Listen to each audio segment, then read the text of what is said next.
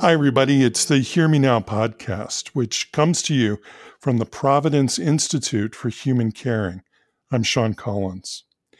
On today's program, we want to focus on global health equity, the goal that everyone on the planet can achieve the highest attainable level of health, and that individuals and populations are not thwarted in achieving this because of geography or social status or position or economic resources or demographics or their physical condition.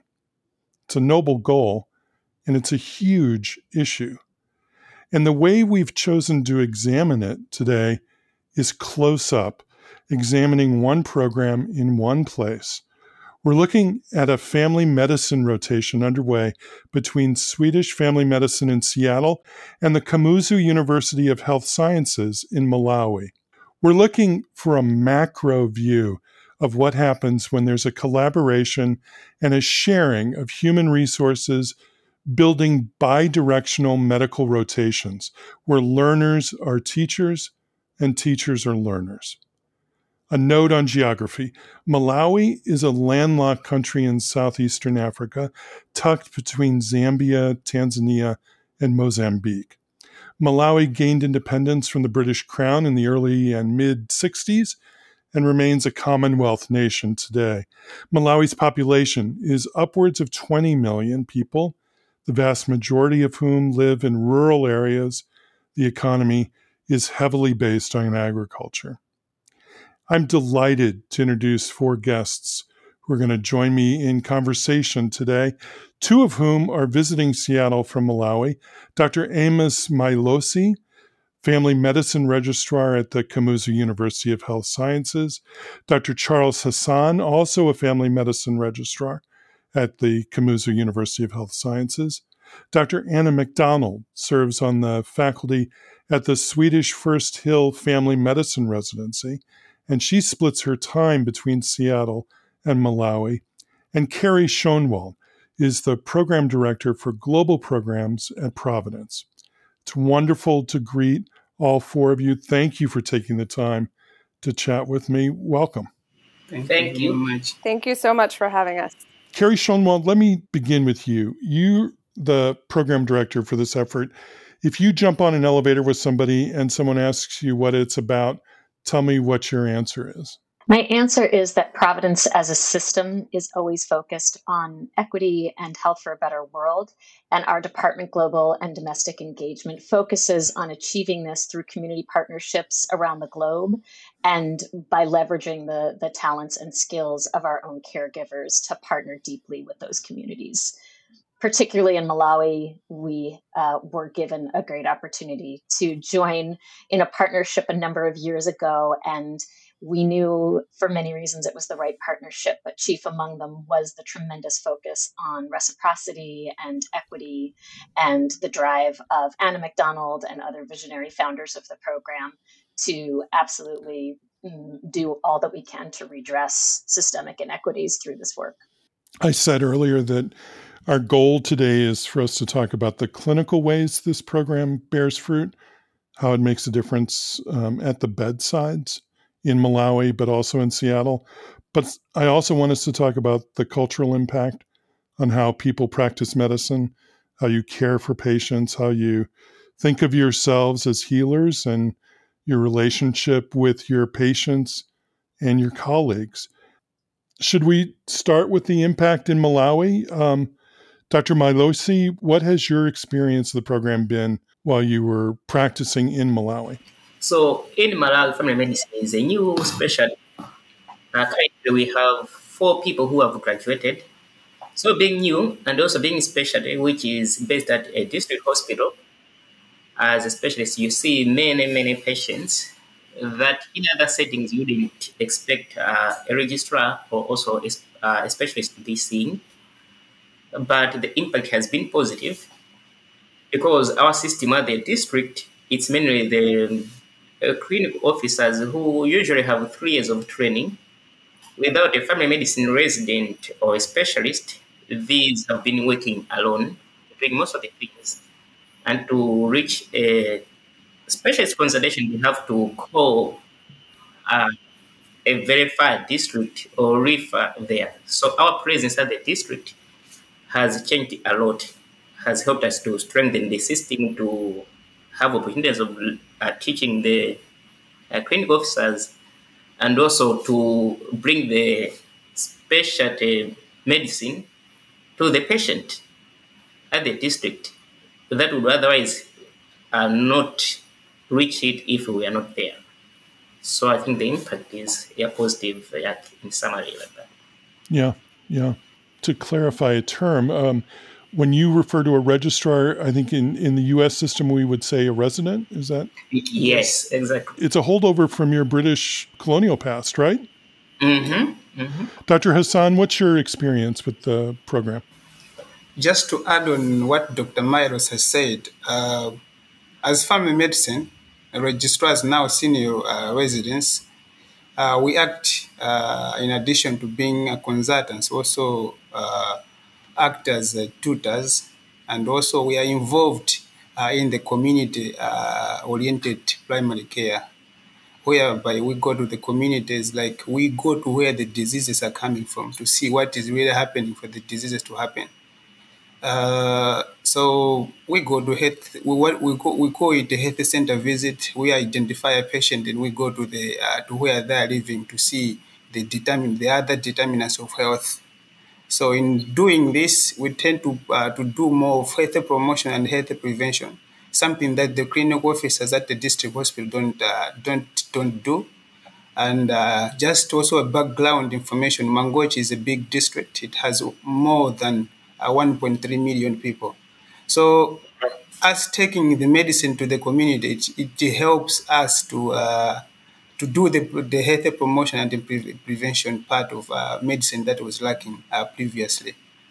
Uh, some another thing that also have um, improved the patient care is, is the family medicine clinic that uh, we are doing at Mangochi District Hospital. So we see the complicated cases that the clinic officers uh, they have they were man- managing, but now they have deficiencies in knowledge and skills. So they refer those patient, patients to us in so doing, like when they come, when they refer a patient, we we do also teach them. Uh, the, when they bring the patients, we teach them while we are at the same time we are treating the patient, so that maybe they have the knowledge and the skills to do the same with other patients that they will be seeing in future. So, yeah. in a nutshell, family medicine at Mangochi has really uh, brought a positive impact and. Uh, we don't have data like actual actual data research wise, but subjectively, even the Mangochi population really appreciate the presence of family medicine in the district. Dr. Uh, Anna McDonald, what, what's your reaction hearing your, your colleagues describe the program? Gosh, it's um, just a tremendous sense of pride and um, gratitude for having been involved and watching the program grow from when it started. Um, I initially went to Mangochi in 2015 um, when our first class of trainees was there, and they have now all graduated, and some of them are holding leadership roles in our department, and they're all still involved. And to watch them go from a place where nobody really knew what family medicine would look like in Malawi because it is a specialty that is adaptable to multiple different contexts. And so there's a lot of questions from, you know, our colleagues in the Ministry of Health, the clinical officers um, that Charles and Amos have mentioned about what is family medicine and why are these doctors here? And to watch it go from this place of um, not really sort of knowing what it would look like to a more and more developed vision um, and a bigger and bigger understanding of the potential impact that family medicine can have in Malawi. I just feel so lucky. I mean, every day, every time I talk about um, the work and the program at conferences, people come up to me and say, How do I get a job like that? And the reality is, there are not that many of them. There are not that many jobs that allow people to work in in two different places. It takes a really dedicated group of people to make that happen. Um, but I just feel so lucky to be a part of it. It's got to be so gratifying to see a program like this unfold and take root. in a relatively short amount of time, less than a decade. Yeah. Carrie Schoenwald, how do you react to Drs. Hassan and Mailosi's assessment? Uh, similarly to Anna, although from a much greater distance, because I've never been at the heart of the work in the way that Anna is.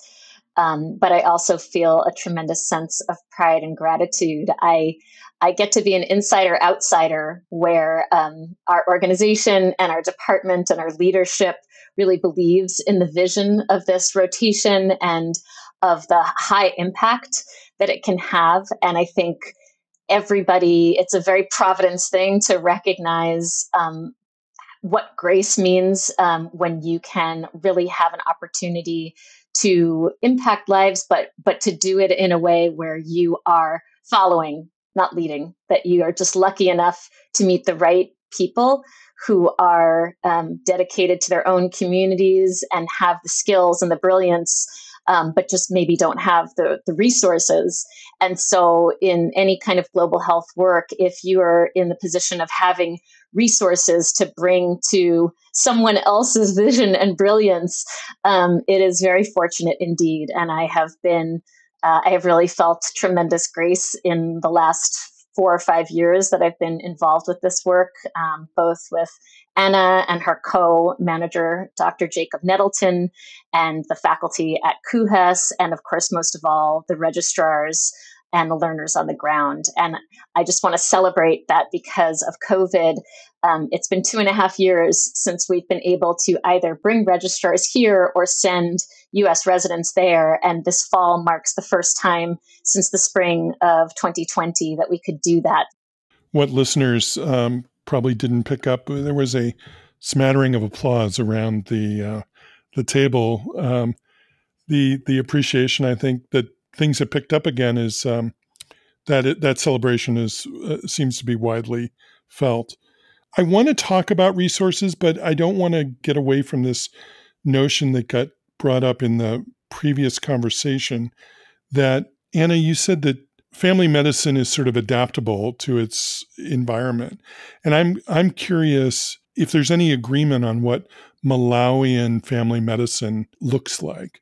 Yeah, um, I definitely would love to hear Charles and Amos's input on this as well. But um, to me, a, a family medicine physician in Malawi is really uh, doing doing it all. And when I say that, I mean um, you heard that Mangochi is a district of over 1 million people, and um, they are the only uh, doctors working clinically in in that district. There are other doctors who are largely in administrative roles because of the way the system is set up.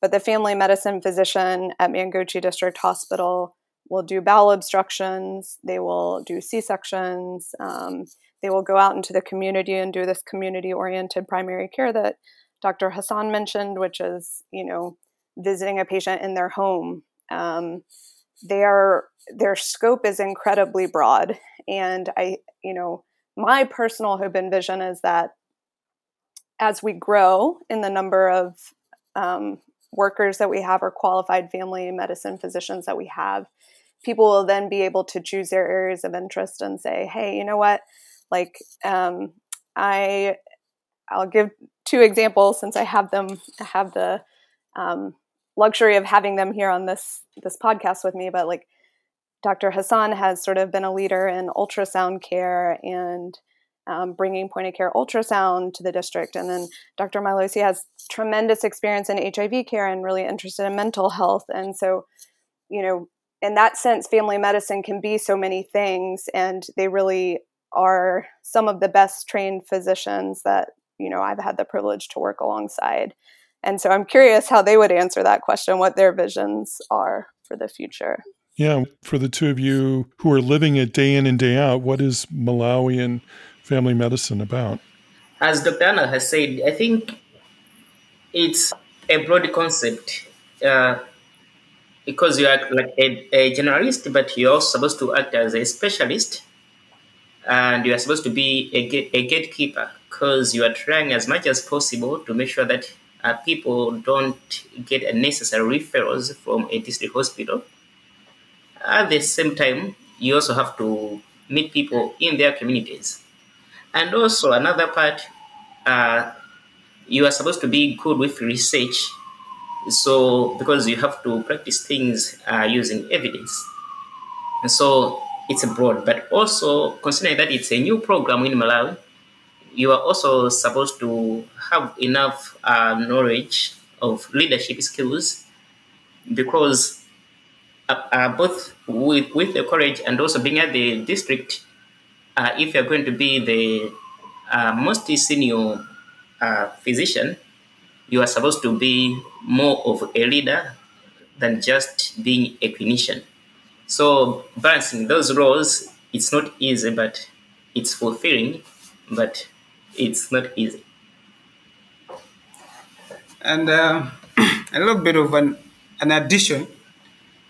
I look at family medicine in Malawi, and uh, I'll, I'll be like, it's a, it's a not, it's not a boring specialty. Uh, it is you because you you find yourself, for example, this week you'll be doing pediatrics. The next week you can choose, okay, I'll be doing C sections, as Dr. Anna has said. Then the other week you'll be doing research. Then you find yourself the other week presenting in a conference. So this versatility um, make us like also uh, very suitable to be at the district because all these components are there. For example, Mangochi, we can even call it a teaching hospital because nurses, nurses students are there, clinical officer students are there, uh, pharmacy students are there. So we play all this role. No, no one can do all this than a family medicine physician. So I call it I call it not a bowling specialty, and I think we will make we, we make a difference than maybe an internist does at the central level. When, when we're not saying this, the internist is not important, but in Malawi now, with the way 80% of the population living in the rural setting, I think we need family medicine uh, physicians more. Yeah. Do you see a way for it to become uh, more popular in Malawi? Is this going to is this going to become more the norm? Do you think, or what? Uh, I think it's going to become more popular. Uh, we're on the right direction. Yeah. When it started, uh, we were not recognized by the government. But now, although it's not started yet, but the government actually has got uh, posts for the family physicians, and they are recognized just like any other specialty. When you finish, you're recognized as a specialist, and their target was that in few years, every district should have uh, two posts for family physicians. So that's a good direction, especially when the most powerful structure, which is government in the country, recognize you as a, spe- a specialty. Lately, we've also been involved in many important programs. Like a uh, few months ago, last year rather, it was this year actually. At the beginning, year. We're involved in um, uh, disaster management uh, during one of the major cyclones in Malawi that involved flooding. But we are the department that was chosen to be involved in the system because of all the specialties, people recognize that family medicine physician or resident was a better placed to be involved in these things. So little by little, we are going in the right direction. Amos, correct me if I'm wrong, but you guys saw something like 2,000 patients um, in the course of a week. Is that right? Yes, yes. It, That's- they're being humble. I mean, the things they do are incredible. Like the number of patients they see, the the care that they bring to people where they are who would otherwise travel six, seven, eight hours potentially, or not even be able to travel at all because of a natural disaster or, or an illness or whatever it is. So, um, yeah, it's awesome to to continue to watch it grow.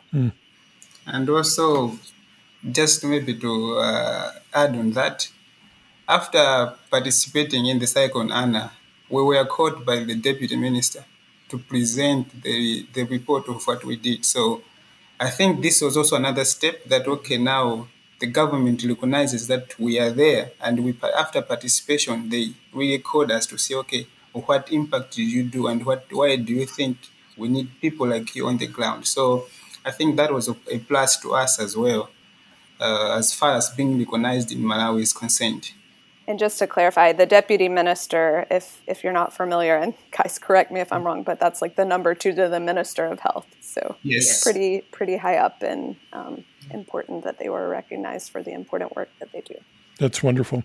Just as a point of comparison, Sean, I just want to share with you that the first year that we did the collaboratory, um, my department, uh, global and domestic engagement, we also had um, partners in Guatemala. So we brought three Malawian physicians as well as three Guatemalan physicians. And what was so interesting is that they between them they just identified so many similarities in their systems and um, sort of challenges and strengths but what was interesting for me as the sort of insider outsider with both systems is that unlike um, malawi at least at that time uh, there were many clinicians who'd been pressing for years for the ministry to recognize family medicine as a specialty and it had not happened at least at that point. and so um, while it is you know certainly uh, in its in its early stages as a as a discipline, it is a discipline, and um, it, it, was just so interesting to sa- sort of see that viewpoint with the crossover between those those two groups. Absolutely. We're talking about efforts to achieve global health equity by focusing on a shared residency program in family medicine between Swedish First Hill in Seattle and the Kamuzu University of Health Sciences in Malawi.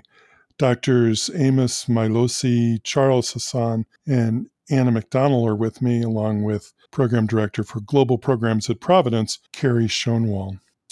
Charles, I'm interested in the use of ultrasound at the point of care. Tell me about what you're doing and, and how that's working out.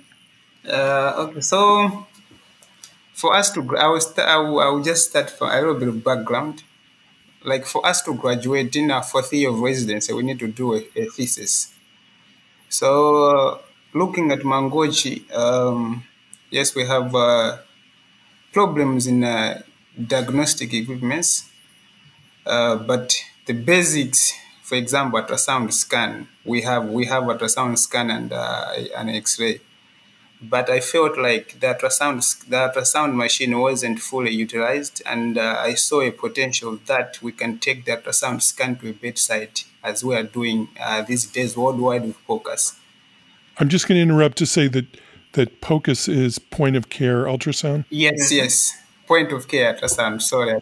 So really at the bedside, so Yes. sort of a handheld device. The bedside. So I couldn't just jump into look into POCUS. I wanted now to do a needs assessment study to look at ultrasound scan in general, like how to what extent are we using ultrasound at Mangochi. So I'm uh, I'm now finalizing the uh, the paper now. Um, and yet to publish, and we have seen that we are really using ultrasound scan at Mangochi. Uh, of course, there are issues that we need to address, but for now, at least we have the baseline data that we are really using ultrasound. Uh, the interesting thing that we have also, we, we noted in the study was uh, most of the indications that we send the patient to the radiology department to have a scan done were also POCUS. So there is a possibility of us now uh, ruling out POCUS. As you know now, POCUS is uh, have a lot of impact as far as care delivery is, uh, is concerned. So studies worldwide has shown that doing POCUS, point of care ultrasound, really uh, impact the patient care positively because you tend to make decisions at the bedside uh, and also you, you view the images like live uh, you are like you are the one who is doing the scan and it's, it's gonna be it's easy for you to make decisions upon doing the scans there and then you can also rule out differentials when, and you can also do uh, ultrasound guided procedures at the bedside so we see potential in POCUS uh, in Mangochi. And the other thing that I, I, I can also highlight is all, all of us residents, we are being, we, are, we know how to do, to use point of care ultrasound because it has been an initiative of the department to teach us uh, this uh, point of care ultrasound, uh, ultrasound scanning. Um, and also we have the, priv- the privilege of teaching the clinic officers as we are practicing the POCUS uh, uh, in, at Mangochi District Hospital. Can I add one thing to what Charles said? Absolutely. there's a lot of studies from Western countries about POCUS and how how much it improves care, as Dr. Hassan has said about, you know, making a decision at the bedside and how much that can reduce delays in care. I would say that's exponentially more true in Malawi. Um, number one, because you know you may be admitted to the hospital, and if you previously before ultrasound was there and you needed a chest X-ray, you could wait days for that chest X-ray, depending on you know power supply, depending on availability of chemicals to de- develop the X-rays, depending on you know whether the radiographer's around or out doing something like TB screening in the community. So so you're you're talking about moving a potential diagnosis from something as long as a week to minutes at the bedside. So I just think um, the impact is even more exponential in a context where you don't have sort of necessarily reliable access to other diagnostic imaging. Can we talk about that moment where um, diagnosis could be moved up significantly? Um, it seems like that would have a real impact on the relationship between um, the physician and the patient. That suddenly um, there's uncertainty, and then there's there comes a more uh, focused moment of clarity that allows for a conversation about someone's health and their prognosis. And there's a week's worth of worry on the patient's part that has suddenly not taken place. Tell me about that. So, um, I think uh, what from the experience that I have uh, using POCUS, first it brings satisfaction to the patient and the, also the clinician who is doing the, the, uh, the scan there because uh, as Dr. Anna has said, you order an ultrasound scan, it takes two days. It is, it is, it is delaying, like delaying everything that you thought could uh, you could have done to the patient. But by doing the scan at the at the bedside, you make the decision there, and also you inform the patient what's really going on, which relieves the stress. You know, being in the hospital, Malawi, it brings stress already. The conditions are not as satisfying as uh, you can imagine. So uh, you make the diagnosis, you try, you start treatment promptly, and uh, you also really reduce the time the patient spends in the hospital. So it is coming back to the satisfaction of both the patient and also uh, the doctor treating the patient, because you our wards are full, most of the times full. So if if you reduce the time the patient spends in the hospital, you really uh, have also quickly uh, discharge the patient because you have started the treatment promptly. Sean, can I add one piece? Please go ahead. I was just going to throw in another dimension just from, you know, sort of my my angle, which is more the administrative angle of a program like this, which is to say that for for us as Providence and, and our department, this um, this piece about POCUS and about the butterfly ultrasound was speaking of satisfying was just such a an, an incredibly bright light in the middle of COVID and not being able to send people because Anna and her her colleague um, Jacob Nettleton did continue to go. We did not send residents, but Anna and Jacob continued to spend as much time on the ground as ever, so that they could continue to teach and learn and support um, the work that they've been doing all along.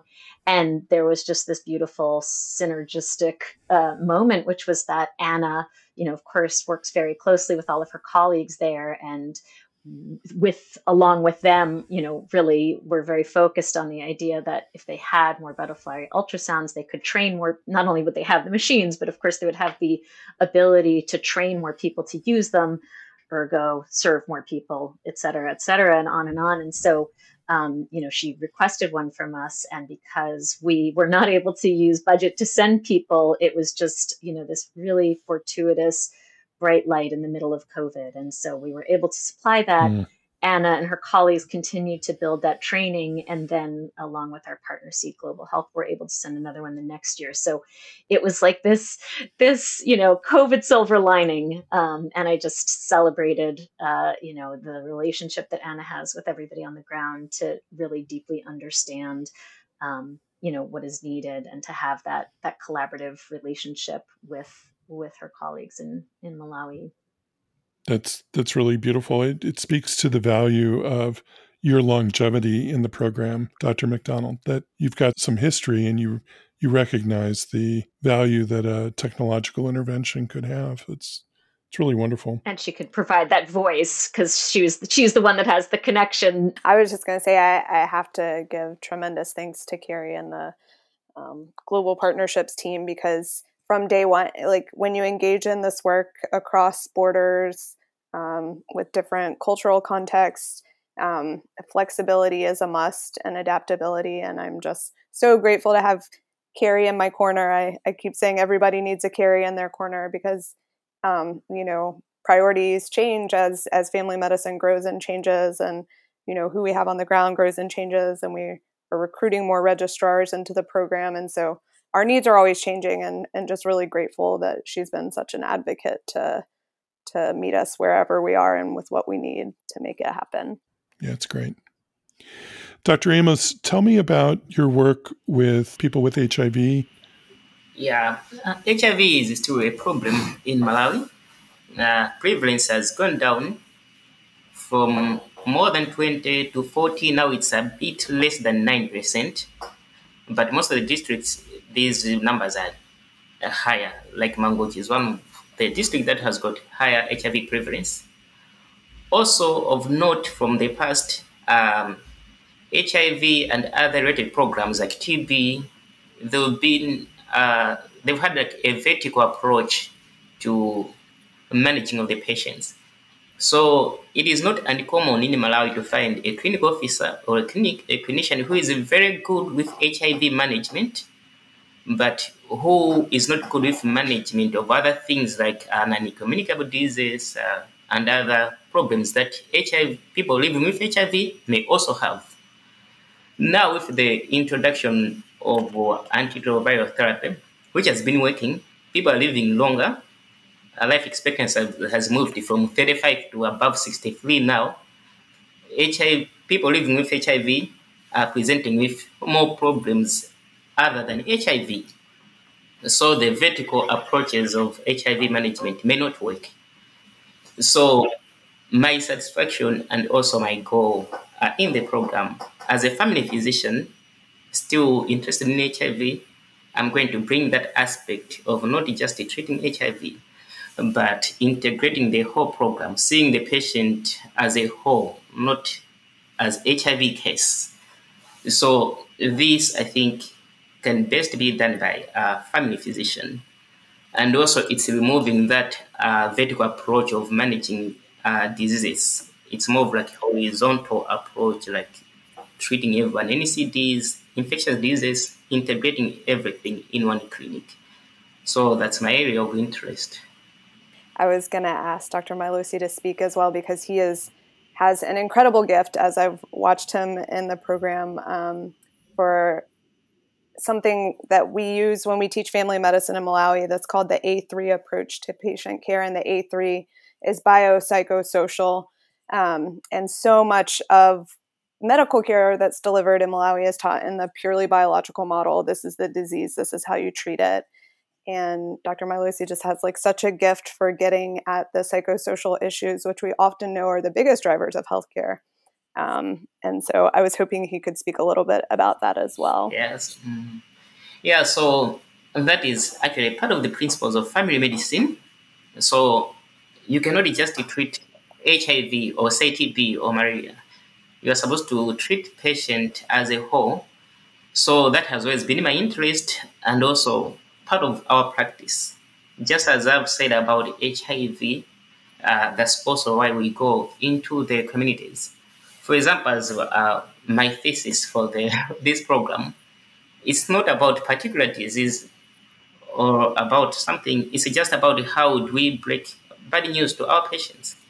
So even that aspect of communication is very important.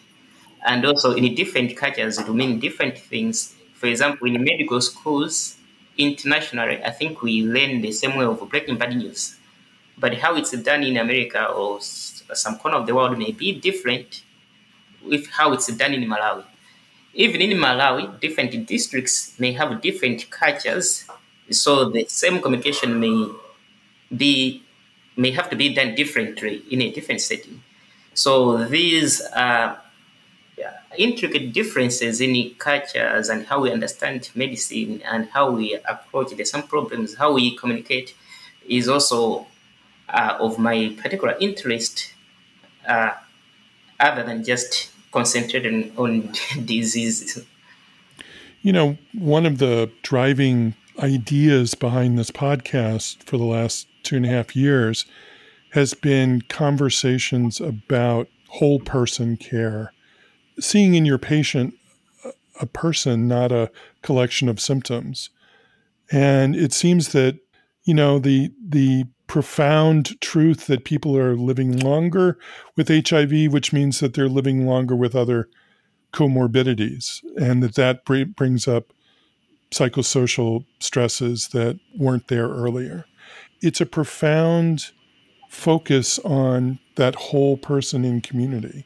And um, I, I, wonder about what what you all in Malawi are able to teach the folks in Seattle about that.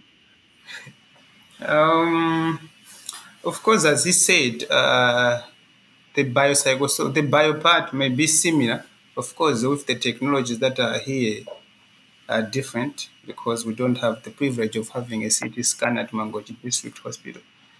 But I, I've been with them um, when we are doing the inpatient. The way they approach patients, like, is kind of the same thing. Of course, uh, when we are discussing the patient, we add, we just add in a little bit of uh, uh, the social, the social part, but the way they practice the psychosocial model, I think, is the same as we do back home because family medicine here and back home, it it is it is similar but not the same. Uh, on the social aspect, uh, I think here it, it, it is also being done well because they don't just discharge a patient; they, they, they think of where these guys are going, who is going to be taking care of these people and the, as for continuity sake, uh, who is going to be following up to make sure that they, they are going to finish uh, uh, the, the course of the treatment that they have been given, which is almost similar to what we do back home. Also, when the patient comes to our clinic, we think of the patient like, okay, we are we are writing like prescribing this drug. Are we having it in the hospital? Because we have most of the times we don't have drugs in the hospital. So we, is, is, it, is this drug available in, the, in this hospital? Or, or if the patient is going to buy, how much is the drug? And is the patient going to be able to, to buy the drug? Are there other alternatives that we can give the patient?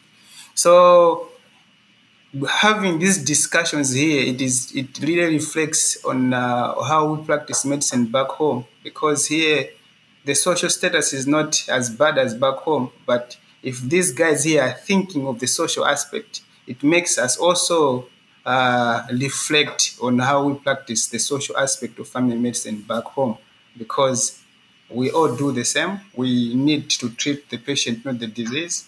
So we can't leave out the social and the psychological aspect if we are uh, to do the holistic approach aspect of family medicine. So we can't, I can't really say we are teaching them, rather we are teaching one another uh, just uh, thinking back in Malawi, I think uh, our lack of resources like investigations, CT scans, laboratory tests, and other things, sometimes as a common test as A1C, uh, it's not easily available in Malawi. I think that has uh, strengthened the Malawian system in terms of other capacities. For example, for you to reach a diagnosis in Malawi, you really have to be very, very good with your physical examination. You have to be very thorough when taking history, because if you miss these things, you don't have uh, more options for investigations. So I think that is what I haven't seen here, understandably so, because uh, part of the workup is going to be in, uh, complemented by the investigations.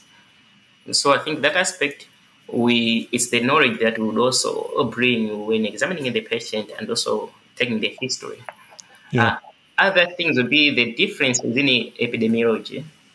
Here we've learned a lot about things that we don't usually see at home, like uh, substance abuse. Mm, uh, things to do with uh, minority communities, uh, things that are present in Malawi, but we don't talk about it. Mm, and other non-communicable diseases like uh, diabetes and uh, hypertension, heart problems. But also, when we came, I think we've shared our um, knowledge about infectious diseases. TB is common here, but it's not as common as in Malawi. we hardly see malaria here. Uh, HIV may be prevalent, but may not be as prevalent as Malawi. So our knowledge of infectious diseases, I think, would also be important here. So that's what we, we brought. So it's been a two-way process. We brought something and we've learned something. Anna, you're nodding.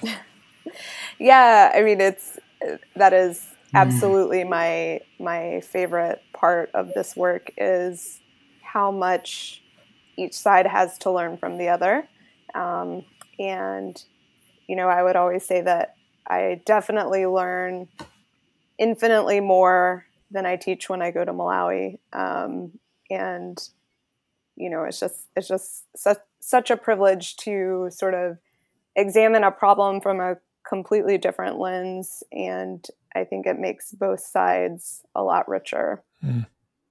Tell, tell me what you did today. This morning, one of my colleagues called me and said, you know, had an interesting sort of rare case that presented um, related to uh, a, a child with TB. And my colleague said to me, you know, I think maybe you've seen more of this than than certainly I have, but probably more than a lot of people have here. So I wanted to pick your brain about it. And I was like, well, yeah, I've seen a lot of TB, but oh my gosh, this is perfect because Charles and Amos have seen exponentially more TB than I have. Um, and so you know, I, I talked to my colleague and then quickly sent a message to Charles and Amos, and I was like, "Hey guys, what do you think about this case?" And um, you know, they asked me for the X-ray and stuff, and we were just chatting about it. So you know, it's it's it's part of what makes family medicine so special is this sort of like attitude of collaboration, and everybody has something to bring to the table. Mm. Um, and it just reminds me that every day you know the practice of medicine is a team sport and that can feel really hard and it's felt really hard through covid when we were all so isolated um, but the joy that i find from you know talking to to colleagues whether it's here or in malawi or ideally both um, it just makes care so much more enjoyable for me and so much better for the patient i wonder what the family medicine residency in malawi can tell us about caring for under resourced communities in the US. Um, I'm thinking about rural communities. I'm thinking about inner city, urban populations, new immigrants. I, I mean, it seems like there would be a lot of folks in the United States who would benefit from this sort of practice being more available. Yeah, maybe I can just add one from uh, from the um, we are doing a global leadership, uh, global health leadership course. So we have the privilege of uh, meeting uh, other residents. Um, some of them are global fellows uh, in this uh, in this training. So one of them is in Alaska, yeah. which is the rural. He, from the explanation, he said it is a kind of the rural. Like we can compare that to the Malawi setting. Of course, it is better than Malawi setting Malawi rural. So, but the way he, he is also a family medicine uh, a graduate resident who is who graduated. So he was like, you know, I am I'm working in this place. I'm doing some procedures that I couldn't have been doing here because there is no surgeon there. There is no somebody who is OBGY specialist there. So our special, well, our special specialty is really versatile and it, you know it gives us the uh, the potential of doing some things that people that cannot even imagine us doing. So if it is working in the US, I think family medicine really was really designed to uh, to the to places like this where we don't have uh, specialists to do uh, the actual surgeries to see those complicated cases. So I really think the, the versatility of family medicine really suits uh, this local setting. Is there a Pan African interest in this movement? Yes, there certainly is one. There's interest. So Malawian program started like uh, 2008. Yeah, the first undergraduates were in 2011, and the postgraduate program started in 2015. But the South African program is very old. Actually, our program is copying um, most of the things from South Africa. There's a Zambian program, there's a Nigerian program, and in different settings, the goals are different. So the curriculums are a bit different. For example, in Nigeria, most of family physicians they are in big cities. Well, the Malawian program and South African program is really targeting the rural communities. But in Africa, it's like uh, there's a growing interest. There's a growing interest in family medicine. There, um, there's a group called Wonca, which is like the World Association of Family Physicians, um, and there's an a group for Africa called AfriWon. Yes, I, I want to say one thing before we go. It it, it can hurt me if I don't say it. Uh, so the, the the other thing that I like about this uh, this exchange program is we uh, back home we really read things. For example, uh, the things that we read in books that exist in this world that we we we, we, we, we don't know when to see them. When we come here, we really see the real, that medicine being practiced. You, uh, for example, uh, those investigations, uh, those uh, imaging that we see in books, we we come here, we really see uh, them being done, and it really makes medicine. It, things make sense. That okay, I think we are not dreaming; these things really happen. When we go back home with the residents here, they say the same thing. Like, okay, so medicine can also happen when the things are limited like this. This thing, I think, makes me say, I think this bi-direction thing, by, by this bi-direction uh, program needs to continue so that uh, we can enrich both uh, both sides with knowledge and skills uh, of how best we can uh, balance up uh, the practice of medicine. It's so impressive what you all are doing. Let me let me just go around the table and ask you for like a final comment on on the conversation, but also on on where this goes next.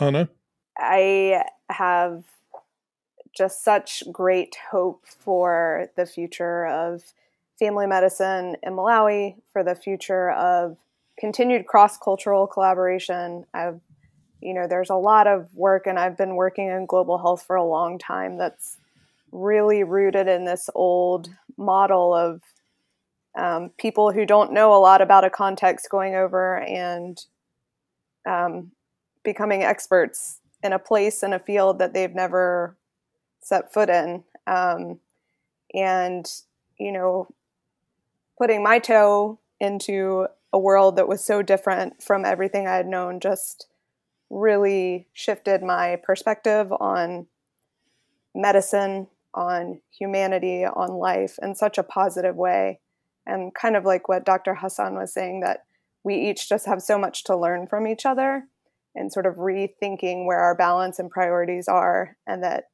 back to what Dr. Mailosi was saying earlier that that it's always about that one patient sitting in front of you and the reminder that um, it's a it's a human being who knows more about their life than we're ever going to know um, but the ability to sort of take that big picture view of um, this is a culture or a place or a space and time that I don't know a lot about. Like I carry that with me into every patient encounter, and I'm like, this is a person who I don't know a lot about, and how do we find common ground, and what can I bring to the table, and what can I learn from this person, and how can we work together? Yeah, Amos. Uh, thanks. Um, the program um, has had its problems uh, uh, but it's more fulfilling than its downs, downside. Uh, I would say that being a family medicine resident and soon to be family medicine specialist, um, I can see the future of Malawi and the future of the whole world actually, because mm, the most of the world population uh, it's in the developing countries or in the areas that cannot be reached by specialists. So I think this is the direction that the whole world should take if you're going to achieve universal health care coverage.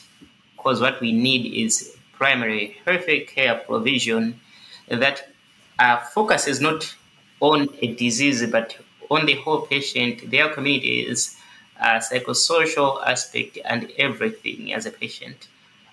And with this by, direction relationship, it's also uh, giving us opportunity of having a bigger view, a broader view of global health and appreciating how things are done in different settings. So I feel so fulfilled now, actually. Charles. Mine would be uh, thanking uh, Swedish and Providence uh, organization for letting us know Dr. Anna. As she she have seen the program like growing from the baby steps and now we can proudly say that we have four graduates and yet to have three other graduates next year. So she has been a co uh, component uh, driving us teaching us driving the whole program teaching us all the basics that we have now. So thanks to swedish for letting her go to Malawi, and uh, we need more of uh, of uh, doctors like uh, doctors like her to make the difference that Malawi needs. And also thanks to to Carrie for making our trip here a success. And for sure, we have learned a lot, something that we're going to deliver back home. Carrie, final thoughts? We live in a time of great opportunity in terms of the growing awareness of the gross inequities that exist across systems. And this is particularly relevant where global health partnerships are concerned, as global health as a system was founded on colonialist ideas, which were foundationally racist.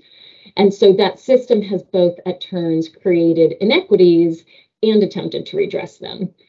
And for this reason, all that the global health community does now really needs to be done through a lens of decolonization, uh, dismantling of the system as it currently exists, in which we support leadership that is happening from within communities, their priorities, their goals, their execution. And additionally, the democratization of knowledge is really critical which is both the funding for and also the access to things like global health research needs that that need to be centered on the countries where that research is happening.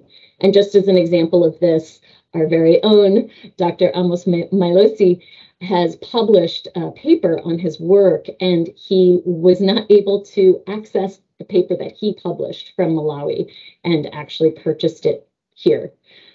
And I know that sounds small, but it also, I know, sounds quite profound and imagine that writ large. So while we always have more to learn and ways of how to improve the ways that we partner, Providence Global and Domestic Engagement is incredibly proud of having supported 20 US family medicine residents over the last four years to go to Malawi to learn and teach, and to have hosted the first seven Malawian trained Malawian family medicine doctors to come to the US to learn including, of course, um, Amos and Charles. And this bidirectionality is one of many starting points for Providence Global programs to be a part of redressing inequities and working together toward health for a better world. So, on that note, I just want to say how incredibly thrilled I am to have had this opportunity to speak with this group who um, are true heroes in my mind and are um, phenomenal leaders of the future in their country. Well, I'm grateful for your help in putting this show together, Carrie. My congratulations to you all. It's impressive what you're doing and equally impressive how you're doing it. I've enjoyed the conversation very much. Thank you all. Thank you so much for your time. Thank you. Thank you so much. Carrie Schoenwald is the program director for the global programs at Providence. Dr. Amos Mailosi is family medicine registrar at the Kamuzu University of Health Sciences in Malawi. He and Dr. Charles Hassan, also a family medicine registrar, are in Seattle at the moment, where they are training with Dr. Anna McDonald, who serves on the faculty at the Swedish First Hill Family Medicine Residency. Dr. McDonald splits her time between Seattle and Malawi. Hey, Charles and Amos, can you guys suggest a Malawian musician that we can listen to as the program ends? Uh, greetings, still Amanda. Uh, no, Driemo. uh, Driemo. What's the song? Mojo. Driemo. Uh, this is a very good artist. Yeah. Give us Mojo by Driemo. Mojo by Driemo. All right, Mojo it is. Look at the lady, so classic. She's a pretty lady, fancy. See the way she move, oh. She dey vex my brain. And the club, she lit up. She dance like Shakira, she mash up the place. Oh my God, Bandita, Mandida. Oh yes, you are the picture. Different now, see whether I'm falling for you. When we quest against. The Hear Me Now podcast is a production of the Providence Institute for Human Caring. It's produced by Scott Acord and Melody Fawcett. We have research help from medical librarians Carrie Grinstead, Seema Bhakta, Sarah Viscuso, and Heather Martin. Our theme music was written by Roger Neal. The executive producer is Michael Drummond.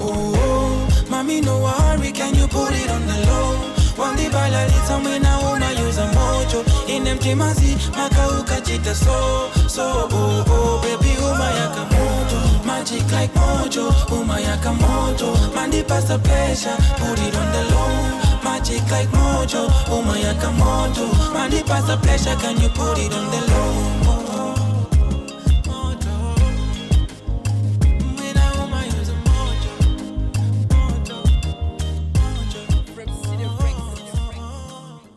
Mojo by Driemo.